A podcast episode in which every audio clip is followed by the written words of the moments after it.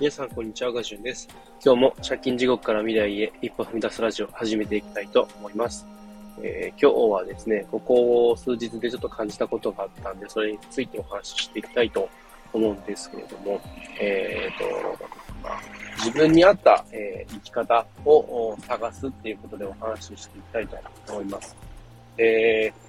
ー、まあ、これ、いろいろ考えてたきっかけがあるんですけど、えー、まあ、あ一番これがね、えー、自分の中でパッとこう頭の中で言語化された瞬間が、えー、昨日の、えー、夕方、えー、ツイッタースペースですね、えー、で、えー、いろいろお話ししていた時に、リスナーさんのね、えー、方が、最近ちょっといろいろと疲れてしまって、ツイッターの方も不定不上だったんですっていう話をしていて、で、まあ、その、いただいたコメントを見ながら、僕自身もね、いろいろこう自分の過去を振り返ってみて、やっぱりね、えー、結構そういう時って何回もあったんですよ。で、そんなような感じで、え、何回もいろんな挑戦を、挫折を繰り返して、やめたりとかもしているんですね。本当になんかこう、僕の中で、えー、今、こうやって発信活動やっていますけど、この発信活動自体もね、もうちょっとで、え、1年、丸1年になるんですけれど、ここまで、正直続いたのは初めてです。で、まあ、あ途中ね、えー、休みながらっていう時もありましたし、なんかもうずっと毎日更新してますっていうわけではないんですけれど、でも活動自体はずっと続いているっていうのは僕の中ですごい大きいことなんですね。で、えー、まあ僕の中で約1年続けてきてこれたっていうのは、すごい自分の中で成長を感じることでもあって、で、まあ、これが、あなんだろう、こう、自分がやってることがすごいだろうとか、そういう話ではなくて、なんでこう、なんだろうな、あこういうふうに続けてこられたかっていうのを、やっぱ、いろいろ振り返ってみたんですね。で、えー、まあ、時々振り返りはしてるんですけど、改めてもうすぐ1年経つってことを思うと、なんかこう、ね、えー、ちょっとはこう自分に自信がつけられたなっていうふうに思って、えー、まあ自分に合った戦い方というか生き方というか、そういうものを、えー、自分の中で、えー、だいぶ見つけられたんじゃないかなっていうふうに思います。で、えー、まあそれが何かっていうと、まあ、自分のペースで無理せずにやるっていうことなんですよね。で、結構発信とかいろんなことやってると、いろんな方が見えて、まあ、同期というか同じような時期に始めた方が、えー、気づいたらすごいこう数字、成果を出していて、それを見てちょっとなんかこう妬むというか、自分と他人を比較して、ちょっとこう、なんか自分自身がまだまだだなとかって思っちゃって、結局それって、なんか、自分を下に見ちゃうというか、ま他人と比較して自己嫌悪に陥っちゃうっていうことは、あどんな人でも経験あるんじゃないかなと思うんですけど、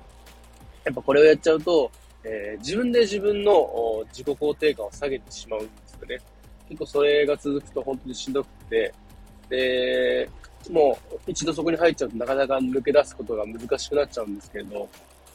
それを本当繰り返していく中で、えー、ちょっとずつ自分なりの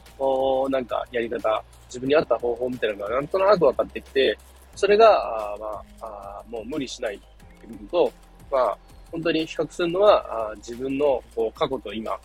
ていうことですね。で、え、まあ目標として、えー、他の人の活動とかをまあ、ある意味見てね、えー、確認して、えー、そこに自分がどうしたらたどり着けるだろうみたいな考え方するのはいいんですけれど、なんか他の人と比較して、えー、そこで、こう今の自分がダメだっていうわけではなくって、その人と自分の違いは何なのかっていうのを、まあ、見るっていうか、まあ、着眼点をずらすっていう感じですかね。なんで、数字だけはやっぱり見てしまいがちなんですけど、やっぱそこに至るまでのプロセスというか、環境というかはやっぱ人それぞれ違っていて、で、僕自身も、ね、今、あ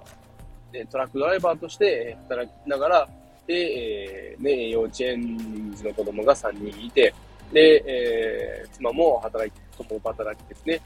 で、っていう風で、えー、同じような状況の人は、まあ、似たような状況はいいと思うんですけど、完全に一致してる人ってそうそういないと思います。それこそ同じような活動をしている人っていうのは本当にこう、ごく含まれだし、下手するといないんじゃないかなって思います。まあ似たようなことを活動していて、で、えー、ね、子供がさんがいて、で、発信活動していて、えー、トラックに乗ってるっていう人はいるとは思うんですけれど、ただね、えー、まあ子供が、幼稚園児の子供が3人もいて、えー、で、えー、なんだろう、あまあ、例えば僕の場合だと妻がネイリストなんですけど、まあ、妻が美容関係で働いていてとか、本当に完全一致するような人ってあんまりいないと思います。それこそ僕自身、えー、去年の年末にね、自己破産の手続きが完了してるんですけれど、まあ、それも含めたら、やっぱり同じような状況っていうのはほとんどいなくて、で、人に合ったそれぞれの戦い方、生き方があるし、で、その人の状況によって、やっぱこうね、できること、できないことってあると思います。その中で、自分と他人を比較してしまうのはナンセンスだし、そもそも環境が違うから比べようがないよねっていう話ですよね。なので、えー、まあ、なんだろう、自分に合った生き方を見つけていく。でそれもまあ、焦らずゆっくりとでいいなっていうふうに思うし、で、それは本当にこう、なんだろうな、生きていく上で、人生でのすごい大事な、まあ、課題というか、命題というか、になっていくんじゃないかなっていうふうに思います。なんか今後ね、えー、どんどんどんどん技術が進化して、えー、常識も変わっていくだろうし、えー、生き方とか働き方ってどんどんどんどん、こうね、アップデートされていく。で、それに伴って僕たちも、まあ、きっとね、アップデートを余儀なくされると思います。えー、そんな時に、えー、自分はどうしたら自分に合ってるのかとか、えー、自分がこう生きやすい世の中ってどんな風なのかとかっていうのを考えて、で、それにたどり着くまでにはどうしたらいいかって逆算してっていう風に、なんかこう、ね、自分に合ったものって何なのかっていうのを常にこう考えていくっていうのが、本当今後生き方として大事になっていくんじゃないかなって思います。僕もね、えー、こういろんなこと考えたりとかしたときに、えー、まああ、憧れのインフルエンサーの方々とかいるんですけれど、そんな人の、ね、話を聞きつつ、憧れつつも、でもやっぱり、その人たちと僕とは圧倒的にこう、環境が違いすぎるので、まあ、じゃあ、それに近いところをやりたいなと思いつつも、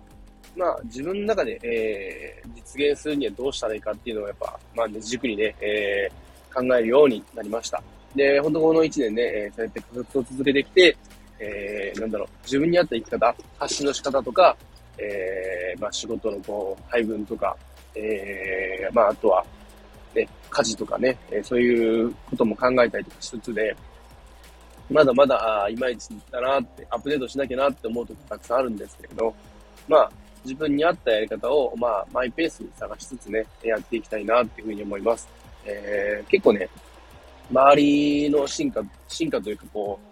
う、なんだろうな、こう、アップデートとか、こう、移り変わっていくスピードの速さに、ね、えー、なんだろうな、それに影響されて、ちょっと焦っちゃうっていう気持ちすごいわかるんですけれど、まあ、今一度ね、落ち着いて、で、えー、まあ自分自身に合ったペースとか、やり方、生き方っていうのを、あちょっとずつね、試行錯誤しながらやっていけたら、あ今後もね、楽しく生きやすい世の中になっていくんじゃないかなって思います。えー、そんな感じでね、えー、自分なに合った、えー、生き方っていうことで、今日はね、お話しさせていただきました。えー、今日の夕方はですね、実はちょっと仕事の方がだいぶ遅くなりそうで、夕活、ピンクリリードメの夕活スペースの方ですね、ツイッタースペースの方でちょっとできないかもなんで、また、あその辺詳しくはね、ツイッターの方で、えー、ツイートさせていただきますので、見ていただけたら幸いです。そんな感じで今日は終わりたいと思います。最後までお聴きいただきありがとうございました。では今日はこの辺で。バイバイ。